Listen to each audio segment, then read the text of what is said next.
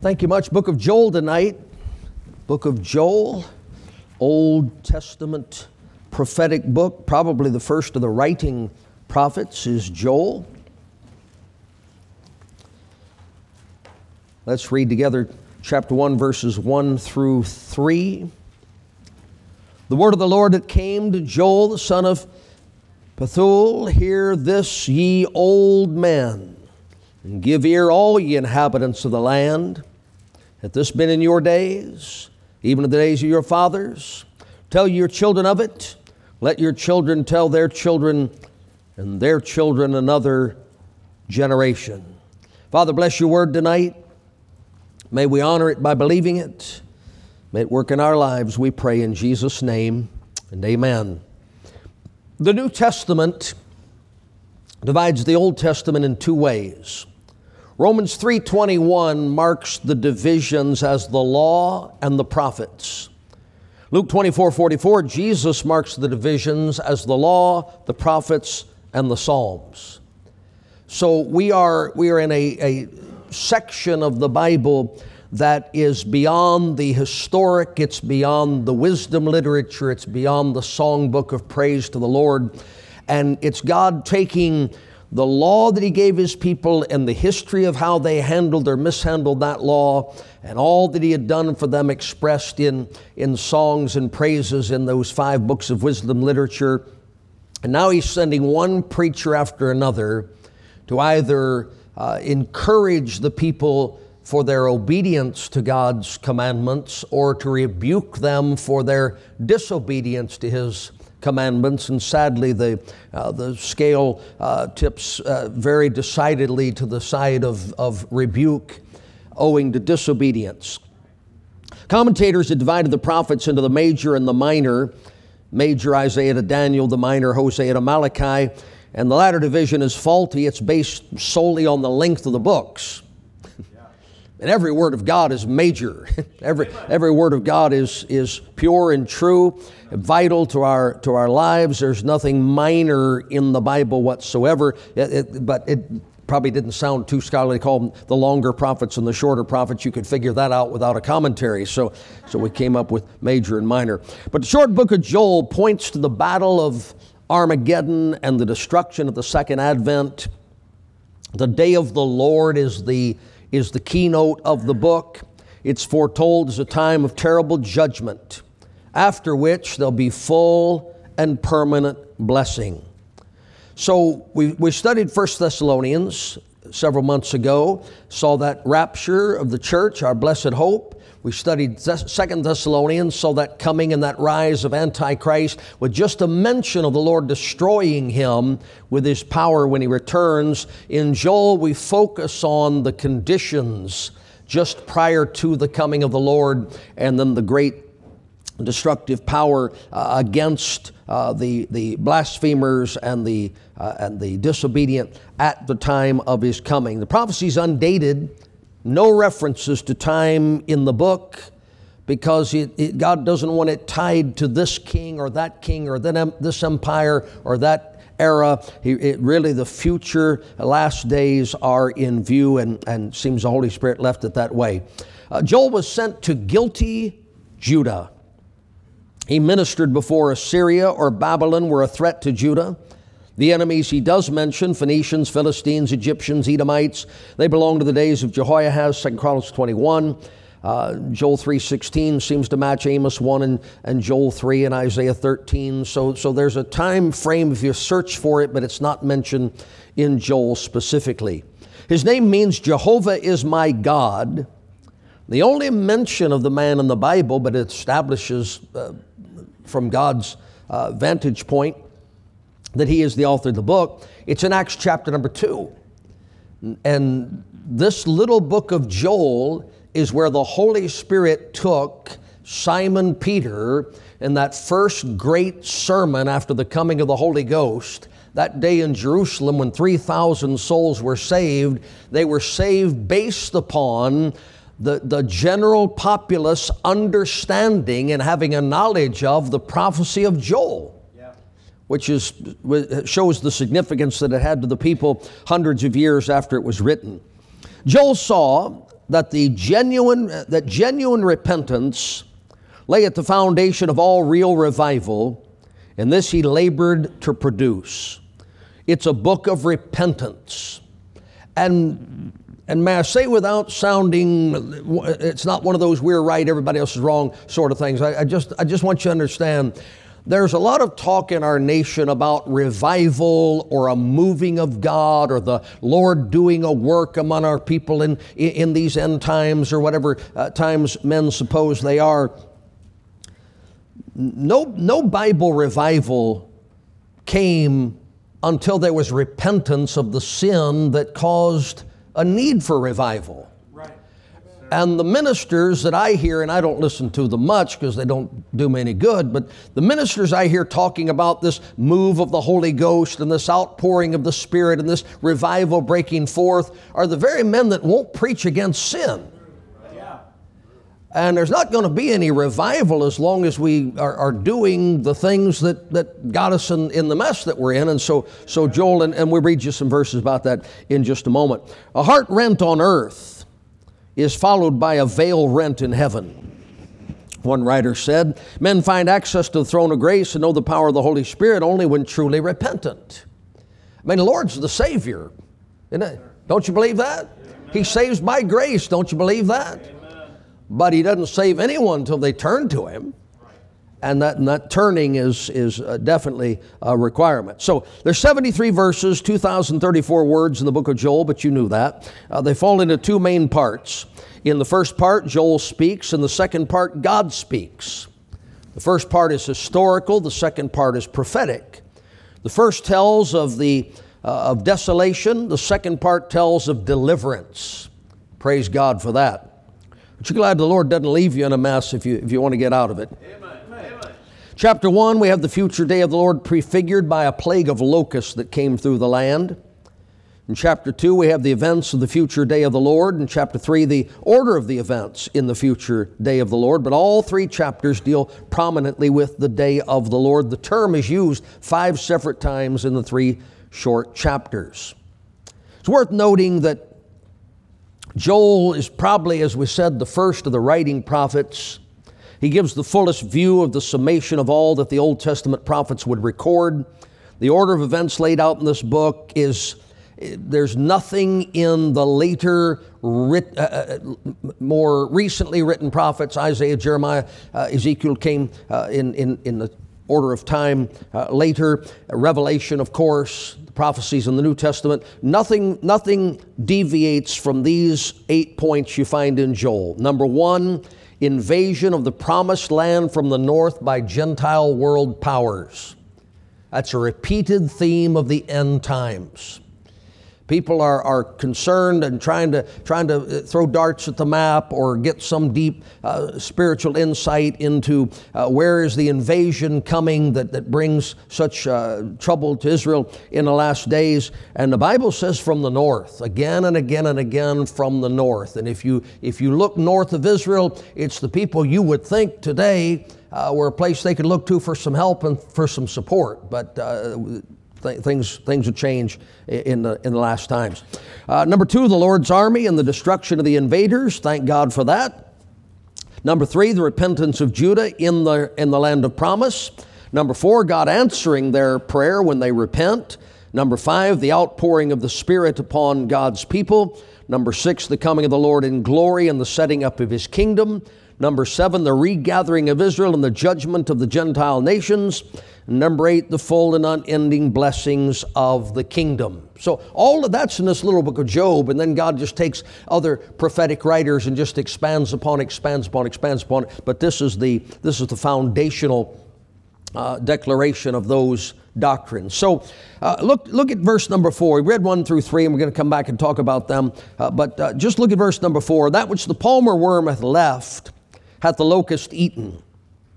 That which the locust hath left hath the cankerworm eaten, and that which the cankerworm hath left hath the caterpillar eaten.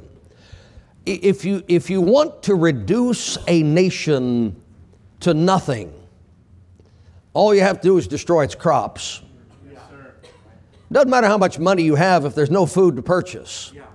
And doesn't matter how, how nice your houses are and your transportation is, doesn't, doesn't matter how, how uh, well established you think you are financially or, or socially, if God sends a plague and your wheat is gone and your barley is gone and your rice is gone, whatever it is that are the staples of, of man's diet, uh, that's all God has to do.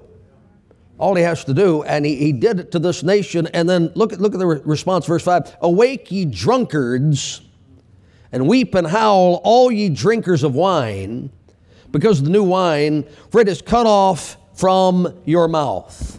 Now, it's not the subject for tonight, but it'll be the subject before we're through, because uh, because it needs to be preached. But look what happens to these people. Their food is gone, but they're howling because they don't have any booze. Their crops are destroyed, but they're not lamenting a lack of bread, they're lamenting a lack of beer. Their vineyards have been consumed by this, by this plague of locusts, and they're not lamenting the fact they don't have a bunch of grapes on the table to enjoy a sweet breakfast. They're lamenting the fact they can't ferment some wine. Preach. And your nation, listen, your nation will. They'll ban cigarette smoking. They'll take salt out of your diet. They'll make you eat, eat hamburgers without the ham and the burger. They'll make you, make you eat crickets. They'll warn you about cholesterol. They'll warn you about diabetes. They'll, and they'll serve you one drink after another until you're drunk out of your mind. Amen. It's, it's a nation of people that are, that are they're, they're drunkards, they're wine bibbers, they're, they're consumers of alcoholic beverages on a scale beyond comprehension. It, it's, it's really astonishing. And so God sends this plague upon these people, and their food is gone. But they're brokenhearted because their liquor's gone. Well, they need repent. That's, that's a country that's, that's in, a, in a bad way. And then the Bible says in verse 6 For a nation has come upon my land, strong, without number, whose teeth are the teeth of a lion. He hath the cheek teeth of a great lion. They chew you up, rip you to shreds. No, you're no match for them. He had laid my vine waste and barked my fig tree. You, you tear the bark off a tree, uh, no fruit. It's over. It's done. That tree's going to die. He hath made it clean bare and cast it away. The branches thereof are made white.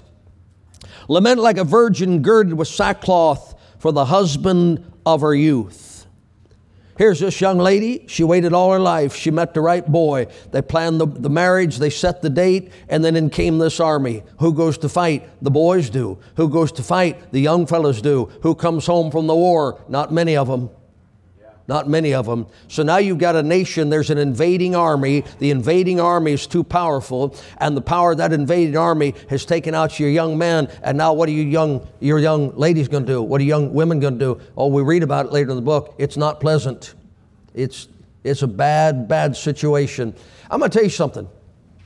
You, you live in a country, you, you live in a country that has not been overrun and destroyed by an armed force from another land. It's been overrun and destroyed by a perverse, reprobate, corrupt philosophy. An ungodly philosophy. You got a nation full of drunkards. You got a nation full of young men whose lives have been destroyed, and young women who, instead of growing up hoping to marry, a hardworking, honest, God fearing man of integrity are ending up looking at the, at the field and saying, I can't trust that guy. That guy wouldn't provide for me. That guy doesn't have a job. That guy doesn't have any moral character. That guy just wants to sit down and play, play games all day long. And these young girls are, are they're looking around. There's 30 of them, 40 of them, 50 of them in some of our churches saying, What am I supposed to do? Sin. Sin. That young man, listen, our, our nation's so full of, they're 14 years old, they're 15 years old, they're 16 years old. They are perverted. They are reprobates. They've looked at so much pornography. They've looked at so many dirty films. They've looked at so many pictures on that internet that their brains are gone. Their spirits are gone, their, their characters, they have no character whatsoever. And these young ladies look around and say, Yeah, I love God, I, I fear God, I memorized all these Bible verses, I spent my whole life, kept myself uh, as, a, as a young virgin and hoping one day to marry a godly man, and they've been destroyed by the enemy. One of those old communist leaders, he said back when I was a boy, we, will take America without firing a shot. And they've just about done it. They've just about done it. And, and, and then he says here, um, Lament ye like a virgin girded with sackcloth for the husband of her youth. The meat offering and the drink offering is cut off from the house of the Lord. The priests, the Lord's ministers, mourn the ministers that still belong to the Lord, they stand in the house of the Lord and say, Where are the offers? Where are the sacrifices? Where are the worshipers? Yeah, go ahead. I've said this so many times, you're tired of hearing it. But I grew up in this county. 50 kids in our, in our little circle that we lived on. Monday morning, they'd all hop on their bikes and head out to school, and just this, this caravan of bicycles going off uh, to the schoolhouse. And, and I'm telling you, Sunday morning, Sunday morning, it might have been a Methodist church, might have been Presbyterian church, it might have been Catholic church, it might have been a Baptist church. There weren't two families in that entire neighborhood who weren't in church on Sunday morning. And now, now you want to get people to go to church, you got to give them the uh, secular music and secular morals and secular philosophy and psychology from the pulpit and light shows and dancing girls and all the rest of that. And God's true ministers stand in the house of God and say, Where's the sacrifice? Where's the offering? Where's the devotion? Where's the dedication? Good preaching. Good preaching. This is a bad business. Now, thank the Lord, this thing gets better after some repentance. And it gets better after some turning to the Lord. But look what he says in verse 13 Gird yourselves and lament, ye priests. Howl, ye ministers of the altar. Come, lie all night in sackcloth, ye ministers of my God. For the meat offering and the drink, and drink offering is withholden from the house of your God. Just, just a little question for you. This is not me preaching at you, this is me preaching the book of Joel. You think our country's in a mess? You think our families are in a mess? You think our homes are in a mess? You think our young people are in a mess? You th- I mean, we, and we could talk about it all day and all night. What I want to know is um, has God heard any lamenting from you? Has God heard any howling from you? When's the last time God saw people lie on the ground all night in sackcloth, begging Him to do a spiritual work in their family, their town, their church, their nation? I mean, if I, if I preach, if I stand up here and preach about everything that's wrong, you will, you will, and I'm not, I, I'm, I'm not criticizing you. You, you, amen, preach, that's right, amen, preach, that's right, that's right, that's right. I say, okay, then let's go home and not sleep. Let's go home and cry out aloud to God and beg God to plead with God to do something. Nah, I want to go home and read about how bad it is. You know what these priests did? They said, There's no sacrifice. God help us. The house of the Lord is empty on the Lord's day. And they went home and put on clothing that would irritate their flesh and remind them to pray. And they would cry out at the top of their voice to God all night long because they want God to do something. You got a child out in the world? God heard from you about it? Got a problem in your marriage? God heard from you about it? Your nation going to hell? God heard from you about it?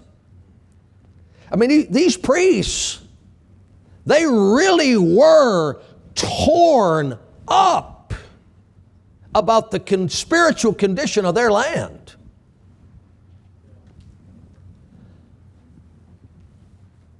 I wonder how, how badly we want God to save us from what's happening. And it is happening. I mean, there's, there's no question. You're, the country you live in is not the country I grew up in. The, the churches I visit, I, I visit good churches, but uh, they're, they every one of them talking about how, how they wish it like it used to be. You know what these men did? Gird yourselves and lament, ye priests, howl, ye ministers of the altar. Come lie all night in sackcloth, ye ministers of my God. For the meat offering and, and drink offering is withholden from the house of your God. You why didn't have a meat offering? People weren't giving anything to God.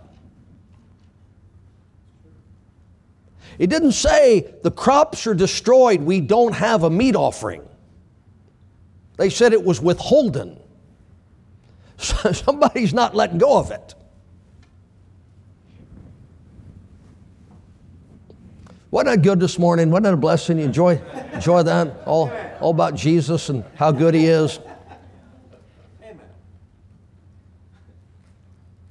I'm just telling you the truth. You can't complain about the condition of America. You're spending more money on pet food than you are the gospel. You're spending more money on decorations for a holiday than you are the gospel. You're spending more money on play toys than you are the gospel. Amen. Where your treasure is, there your heart be also, and where your heart is, there your treasure be also. This is boy, the most important thing in the world is, is Jesus Christ and, and the work of the Lord. Well, what, is that reflected in your, in your credit card statement? That reflected in, in the accounting? Oh, they go preaching about money. Name the last time I preached about money. I'm just, I'm, I'm simply telling you, um, if the theater, if the theater goes out of business, it'll be because people quit buying tickets to the movie. If the restaurant goes out of business, it'll be because people quit paying for a meal at the restaurant. And churches are closing all over America because there aren't enough people that care enough about God to pay to keep the doors open.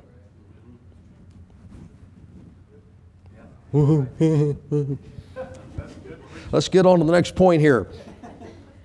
Sanctify ye a supper. Sanctify ye a dinner on the grounds. Sanctify ye. We used to have potluck suppers at church, and then they legalized marijuana, so now we got to have come up with a new name. Got to kind of.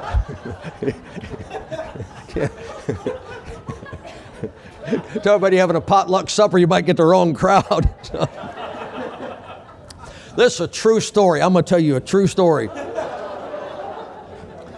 So my wife and I were riding around uh, northern New Mexico, and, and I, I get this, this book, and it's about all these strange, unusual places where tourists used to go in the 50s and the 60s when my, when my parents uh, were traveling around back in the day, and we went places, little kids. So there's a place in northeastern New Mexico where there's a big cave, and a guy bought that cave. It was on a U.S. highway for the interstate, so it was a big deal on a U.S. highway. And in that cave, he had a gift shop. And you could go in there and buy trinkets and, and you know, it was like Wall Drug, but underground. And so, so I told my wife, said, you know, we, we, we, we're running ahead of scheduled day. Let's take this road and let's go down there to that gift shop inside the cave, and, and it'll, be, it'll be really fun. And so we, we got close, and we knew we were getting close to it because uh, there's a green alien holding a sign telling us it's five miles away, and we got a little bit farther, and so and you're just getting closer, and there's all these signs and signs, signs, and we pulled in, and it, it didn't say the it, it didn't say the cave thrift shop. It said Weed World under new management. Well, I, am just, I'm kind of dumb. And I, I, I said, well, I, I, let's go in the gift shop and. I mean, it can't be that different. I mean, it's a gift shop. And we walked in there, and, and Cheech and Chong greeted us at the, at the door with, with big smiles on their face. And uh, one guy had dreadlocks down to his knees, I kid you not. And, uh, and the other guy was floating up above the, above the room. And we're looking around, and, and if you had your eyes closed, you would know you weren't in a gift shop. There was, there was a certain aroma. Either somebody was burning a, a 50 foot rope or, or something else.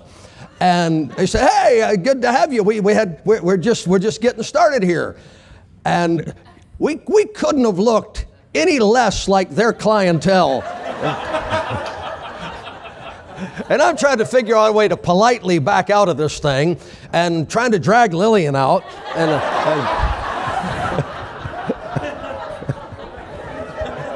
and and the guy said, Don't you want to see the cave? And I said, Is that where the gift shop is? And he said, No. And they, they put up all these black lights of aliens and UFOs, and you go sit in there and do dope and, and think you're being abducted by, by space aliens. It was cool. I, I mean, I, I mean, we laughed. we got in the car like, how do we end up in that place? And the two and Cheech and Chong in there said, how did they end up in this place? So anyway, we need to go online and, and do a review and warn other unsuspecting tourists. All right, what, where, what did that have to do with anything? Um, I don't know. Oh, yeah, I do. Yeah, verse, verse 14. Sanctify ye fast, called a solemn assembly. I, I, I like to eat. I eat more than I should. Many of you like to eat. You eat more than you should. We get together, we, we go out to eat together, or we have people over to our house to eat, and we have a church event, and what do we do? We plan a meal around the church event. But some point, at some point, with all this filth and corruption and perversion and wickedness in our nation, at some point, when are we going to get around to just skipping a few meals, to deny our flesh, and try to get a hold of God and see if He won't do something? If He can't save a whole nation, at least save some folks in our town and get them in a good church and get them serious about, about Jesus Christ. sanctify ye a fast. You imagine? Come, come to Bible conference. Eight great preachers and fasting every day. You're not serving lunch? No, we're going to pray. Yeah, but uh, pray before lunch or after lunch? No, we're going to pray. Oh, so you're just going to have supper? No, we're not going to have supper. We're going to get in the Sunday school rooms and we're going to pray. Well, won't you be hungry? Yeah, it's kind of like sackcloth. Yeah. It just nudges your flesh and says, Oh, yeah, don't forget, call on God. Praise God, I've denied my flesh. I got victory over my flesh. Go 12 hours without eating. Your, your flesh is alive and well and vocal. And so he says, Sanctify ye fast, call solemn assembly, gather the elders and all the inhabitants of the land uh, into my, uh, my house into the house of the Lord your God and cry unto the Lord. Cry unto the Lord. This, this truth, I, am not trying to be, it be our church, and you pick any church, you pick any church. If you have a revival meeting, you'll get a certain size crowd. If you have a singing group in, you'll have a bigger crowd. If you have a Bible conference in, you'll have pretty good crowd, less than your regular services, but you'll have pretty good crowd. If you have a kids activity, you, the kids will show up. If you announce prayer meeting, it'll be the worst attended gathering of that church. Any church, any day of the week, for any reason, call to prayer is, is the least answered call that a church ever issues. You know what? You telling me and me telling you how bad things are in America isn't going to fix anything. At some point, at some point, we really need to tell God. I really need to get a hold of God. And I, I don't see a lot of that. I don't see a lot of that. And it, it'd help us. It'd help us a lot. We, we live in a time, and, and this truth, I don't want to quit. I don't want to retire. I don't want to slow down. I, I, I honestly, but I'm going to tell you the truth. 40 years ago when I was pastoring, people had a spiritual problem, came to you wanting help. People had a family problem, came to you wanting help. People had a sin problem, came to you wanting help. Today, they come to you for justification and approval and, and for you to agree that their excuse makes it okay for them to keep being a loser. Yes, sir. Like, when are we going to call on God? When are we going to weep and howl and lament and fast and put on some sackcloth and just try to get God to fix something? Instead of just walking away and leaving everything unfixed. Oh, you know, I had a problem at home and I, I tried to fix it and I gave it two weeks. two weeks of prayer or two weeks of more intense arguing? Go ahead. I mean, come on. What, what's going to help this town? A march? We're going to march against gun violence. How's that going to do any good? You're going to say you're against something. You know we need? We need God to break the hearts of the people who have murder in their heart and are committing adultery and stealing and shooting each other over it.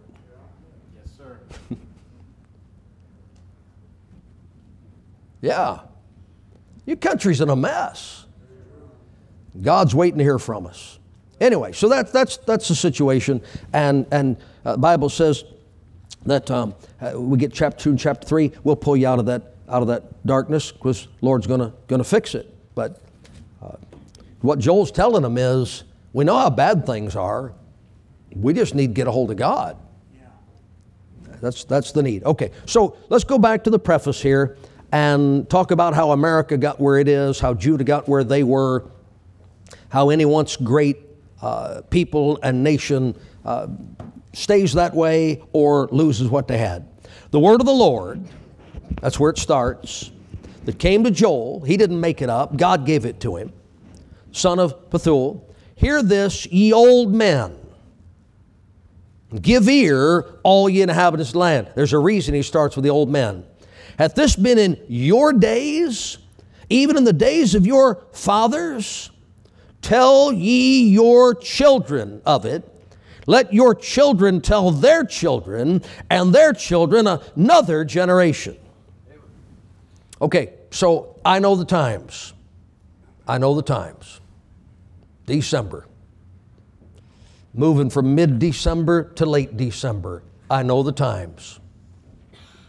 You don't need one preacher anywhere to encourage grandfathers and grandmothers to tell their children about Santa Claus and Rudolph and Frosty and little drummer boys and all the rest of that made up nonsense and they tell their children and they tell their children's children and they pump it and they promote it and they build it up and they celebrate it and they sing songs about it and they decorate for it and they woohoo. And every year it rolls around, they just pass it on and pass it on and pass it on and pass it on. And their kids are excited about it because their parents are excited about it. And their parents are excited about it because their grandparents are excited about it. You know what God said? I wish I could get that.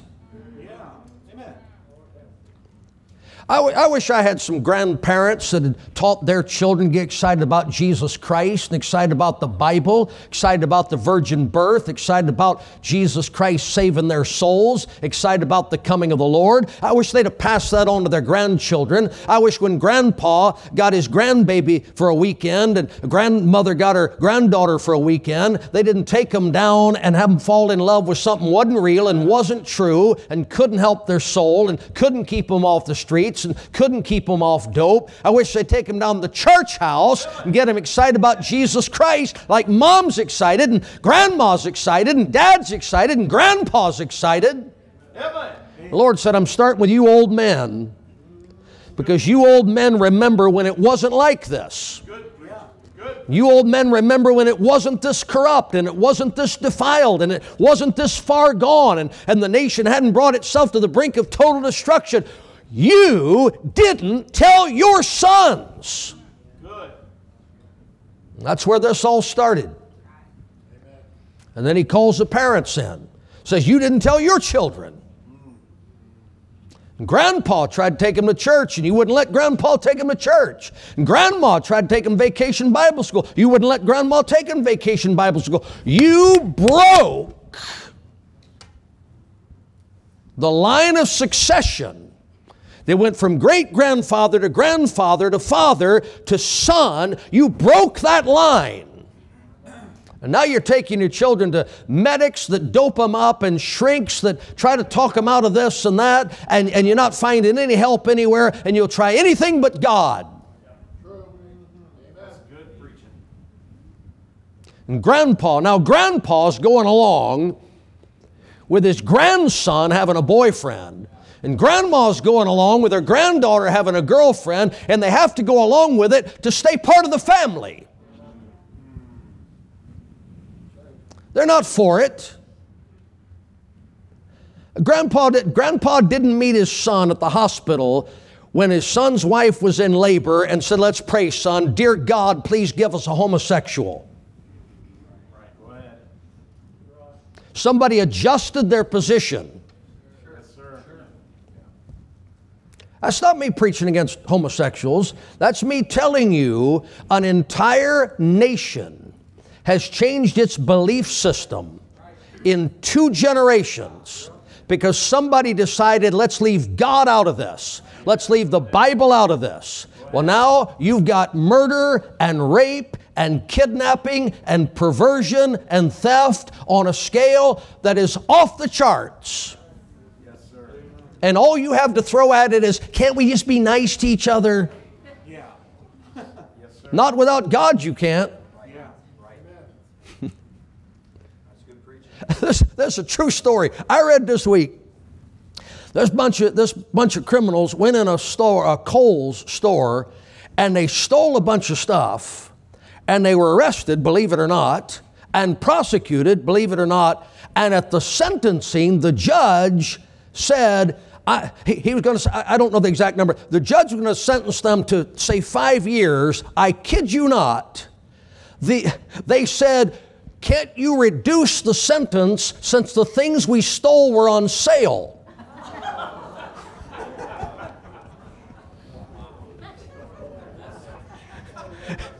if the stuff we stole was 40% off, we ought to get 40% off our sentence. What, what a messed up country you live in. Now, you know what?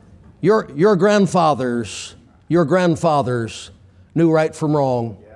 When it came to God, when it came to man, when it came to working, when it came to stealing, when it came to, to marriage, when it came to fornication, your grandfathers knew better. I wonder if they taught their sons. I wonder if grandmothers taught their daughters, or if they turned their education over to Hollywood, turned their education over to, to friends and, and a school system. I, I wonder, I wonder. Well, then mom, you know, uh, dad grew up in church, but dad dropped out of church because he met this girl and she wasn't all that keen on church and the Bible and all that, but she sure was good looking. And she didn't want to be in church, so he dropped out of church because she didn't want to be in church, and then they had children. Well, that boy knows what he's supposed to teach his children, but his wife doesn't believe it. So now those kids are going to grow up total infidels like their mom. And if grandpa tries to tell those kids they need to repent and get right with God, now, now the son's going to turn against his own father because he doesn't want to hear it from his wife. Yep. Go ahead. That's just a fact. That's just a fact. Look in your Bible, Deuteronomy chapter 6. Dad, mom, you got a great youth pastor, wife dedicated to Jesus Christ. Reason we're giving you books to read and, and having all these activities, teach these kids the Bible, is because we don't want them to become what the people in Joel's day became. Deuteronomy chapter 6, verse number 1. Now these are the commandments, the statutes, and the judgments which Lord your God commanded to teach you that ye might do them in the land whither ye go to possess it. That thou mightest fear the Lord thy God to keep all his statutes, not the ones you find convenient, and his commandments, not the ones you picked and choose, which I command thee, thou and thy son and thy son's son, all the days of thy life. Look what he said, not just you, your son and your grandson. Not just you, your daughter and your granddaughter. All the days of thy life. Not till you get old enough to quit church. Not till you get married. Not till you have kids and they don't want to go. Not till you have teenagers and they don't want to hear it. All the days of thy life. Thou mayest fear the Lord thy God to keep his all his statutes and his commandments, which I command thee, thou and thy son, thy son's son, all the days of thy life, that thy days may be prolonged. Hear therefore, O Israel, and observe to do it, that it may be well with thee. Is it well with America right now? I don't think so. And not that ye may increase mightily, as the Lord God of thy fathers hath promised thee, in the land that floweth with milk and honey. You, you live in a country more food, more resources, more transportation, more entertainment, better housing, better clothes than any people that have ever lived in the history of the world. This man's 5,000 in debt, that man's 10,000 in debt, that man's 20,000 in debt, that man's 30,000 in debt, that family's 50,000 in debt, that family's flat bankrupt. How do you live in a land flowing with milk and honey and you're so far in the hole you can't see a way out of it? Well, we read about it late in the chapter.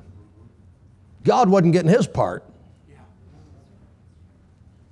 Wasn't getting his part of people's lives, wasn't getting his part of people's money. Amen. You know, God doesn't have to take all your money away from you. All He's got to do is make a $2 box of cereal cost $6. Yes, sir. Yes, sir. That's all He got to do.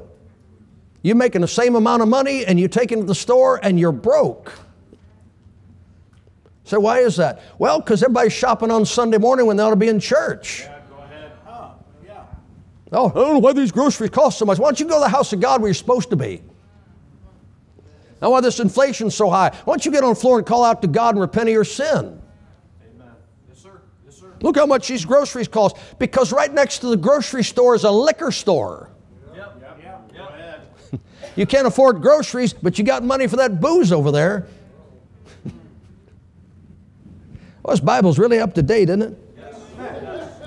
Verse number four Hear, O Israel, the Lord our God is one Lord. Thou shalt love the Lord thy God with all thine heart, with all thy soul, with all thy might. That don't leave any room for elves, does it?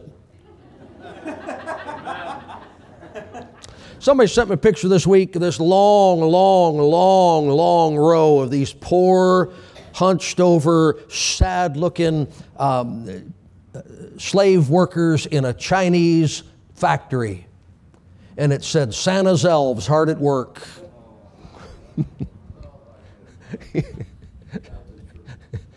Where you think those toys? You think? I know some of you don't think there is a North Pole, but if you go up there, I'll tell you what you won't find. You won't find a candy cane stuck in the ground with a sign on it that says Santa's house. Hard to respect a guy only works once a day a year anyway. so these kids, I'll get back to this in a second. These kids went back to school after the holiday break, you know. And the teacher said, uh, Billy, uh, how, was, how was Christmas? He said, Oh, it was great. He said, I got a, I got a bicycle and I got a, a BB gun. Well, this is an old, old joke. you know, BB gun. Anyway, and she said, Tommy, how about you? He said, Oh, it's just great. He said, You know, I, I got this and I got that. And, and went on like that. And then she noticed back in the back of the room, poor little Isaac, the Jewish boy. And she thought, Oh, no, what am I going to do? And she said, Isaac, uh, what did your family do over the holidays? He said, same thing we do every year. We went down to my daddy's toy store. We looked at the empty shelves. We went down to the bank, made a big deposit, and then we all held hands and sang, What a friend we have in Jesus.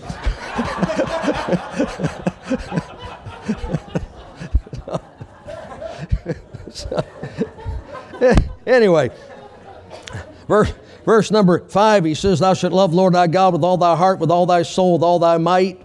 That doesn't leave room for falsehood.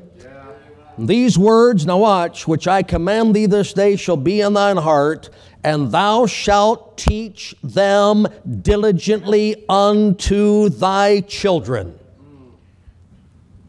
You kids better learn that math. You kids better learn that science. You kids better learn that English. You kids better learn that social studies. You kids better learn that Bible. Better learn that Bible.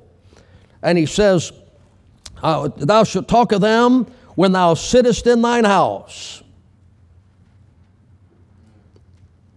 How's that going? When thou walkest by the way, how's that going? When thou liest down, how's that going? when thou risest up. How's that going? You know what God said? From the time you get up in the morning till you go to bed at night, you better get that word of God, the commandments of the Lord, in the hearts and minds of your children. You think that's happening in America? I don't think so. I don't think it's even happening in America's churches. Thou shalt bind them for a sign upon thine hand. They should be as front and between thine eyes. Thou shalt write them upon the posts of thy house and on thy gates. You know what God said? Put a sign in your yard, put a bracelet on your wrist, put a verse on your t shirt, put a sticker on your car. Yeah, yeah. Amen. Amen. I want your kids to see the Word of God everywhere they go. Amen. Praise the Lord. Psalm 78. Let's go there. Psalm number 78. Psalm 78. How'd our country get in the mess it's in? I, I think we forgot God. Grandparents didn't pass it down to parents. Parents didn't pass it down to, to their uh, to the grandchildren, and it, we just we dropped the ball on that thing. I went to school in this county, this county. I went to school and we sat in that old auditorium on those wood folding chairs. And the principal, Mr. Anderson, got up in front of that school and he led the student body in the Lord's Prayer, bowed his head, and asked God for a good school year first grade, second grade, third grade, fourth grade, fifth grade, all the way through. December, somebody's class, maybe Ms. Brown, maybe Ms. Russell, maybe somebody's class, December, all the kids come in the auditorium, and here comes, here comes Joseph taking Mary to the manger. Here's the manger scene, little baby in it. Here come the shepherds, here come the wise men. You say, they can't do that in public school. Well, look what they're doing in public school now. Yeah. Go ahead. Go ahead.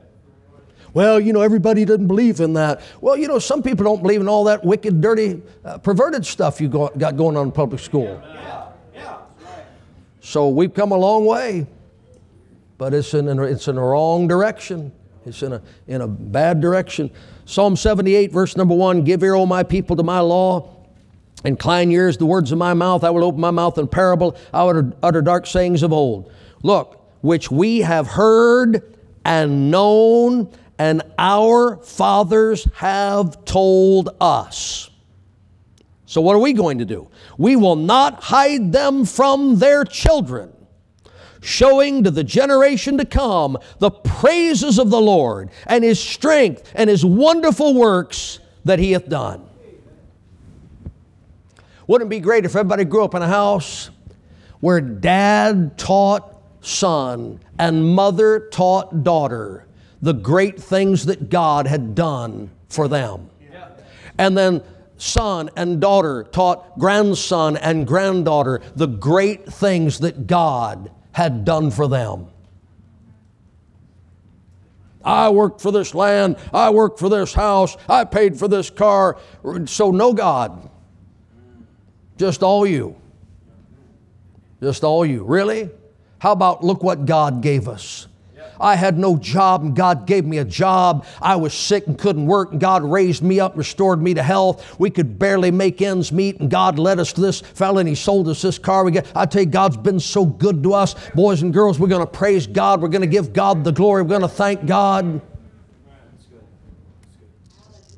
God shouldn't live in this building. He ought to go home with you. You shouldn't bring your children here just to hear about my God and then they, they wonder if you got one.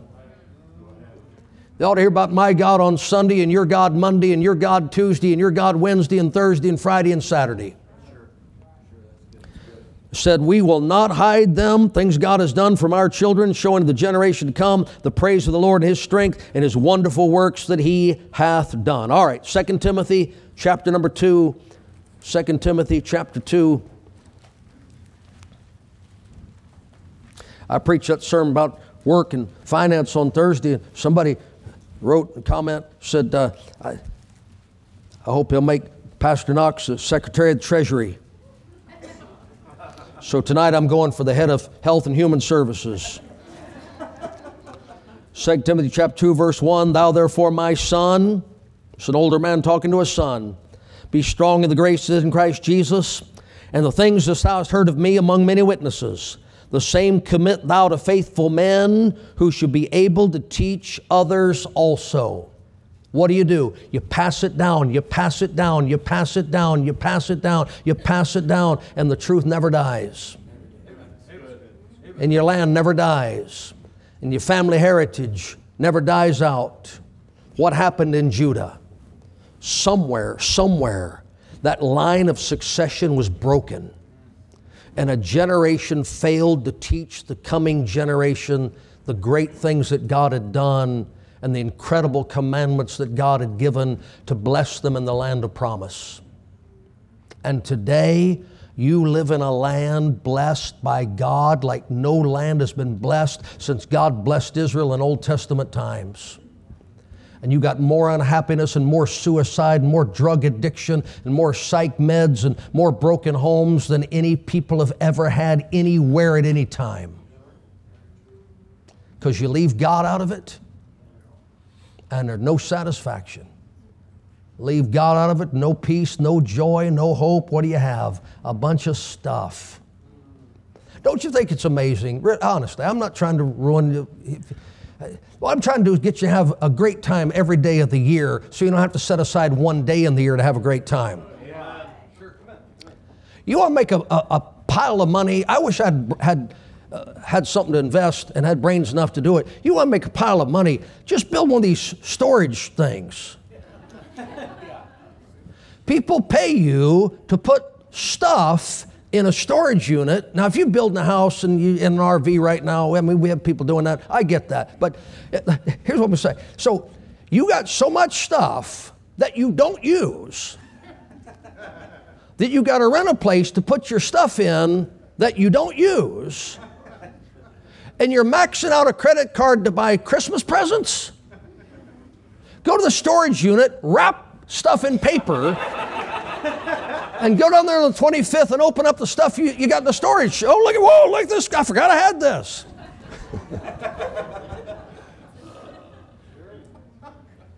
you know what people are doing? They're hoping the next present under the tree is going to make me happy for more than an hour. What about all that stuff you got there and there and the garage and the yard sale and the shed out back and the attic and the... Did that make you happy? Hey, let me tell you about Jesus Christ. I don't want that messing up my life. Isn't it amazing? It, it's, it's just amazing. It's just amazing. Finally, save up enough money, live long enough, sell my house, move out of Buffalo, come to Florida, get up on a ladder, hang fake icicles off my gutters.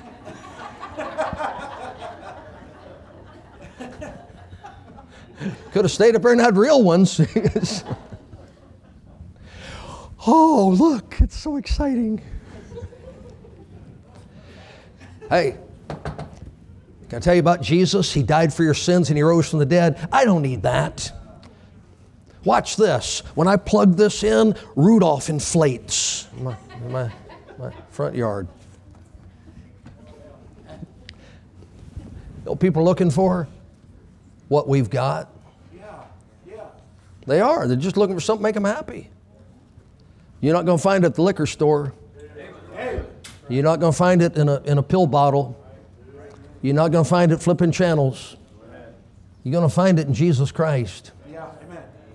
Amen. I, I just wish that the grandfathers had held the line and kept the churches what they were when grandpa was a boy. And I wish the sons had held the line and kept the churches what they were when grandpa was a boy. And they mock us. They mock us, billboards on interstate. They mock us in their i- i- advertisements that they put on the internet. We're not your grandfather's church. We're not your grandmother's church. Well, my grandfather's church was right. My grandmother's church was right.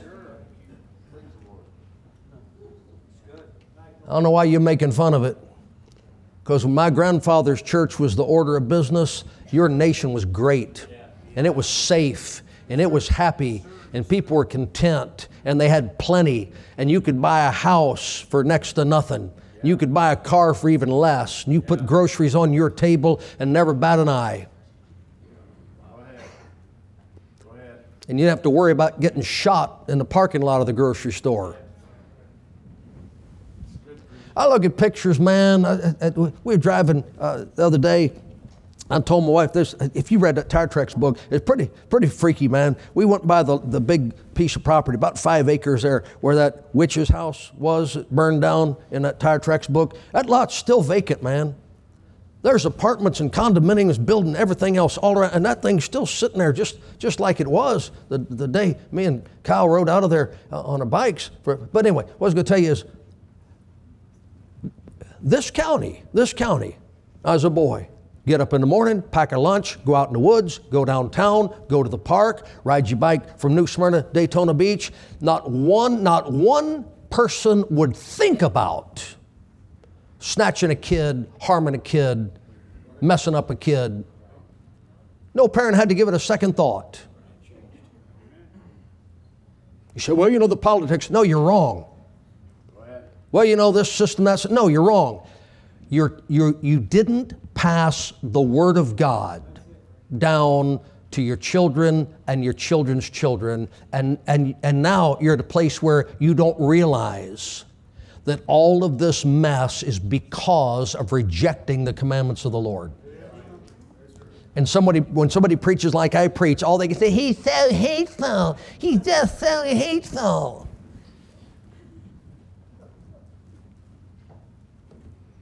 And not, there's not a shred of hate in my heart whatsoever. It's sadness, it's concern. This thing could be fixed, but there got to be some howling, some lamentation, some fasting, some calling out to God. And it's going to be hard to get a nation to call out to a God they think is happy with them. He loves me just like I am. He might love you just like you are, but he's not blessing that. So, so that's Joel. That's the introduction. It goes downhill for two chapters. so we'll do it on uh, Sunday nights and Thursday nights because you guys can take it. I hope.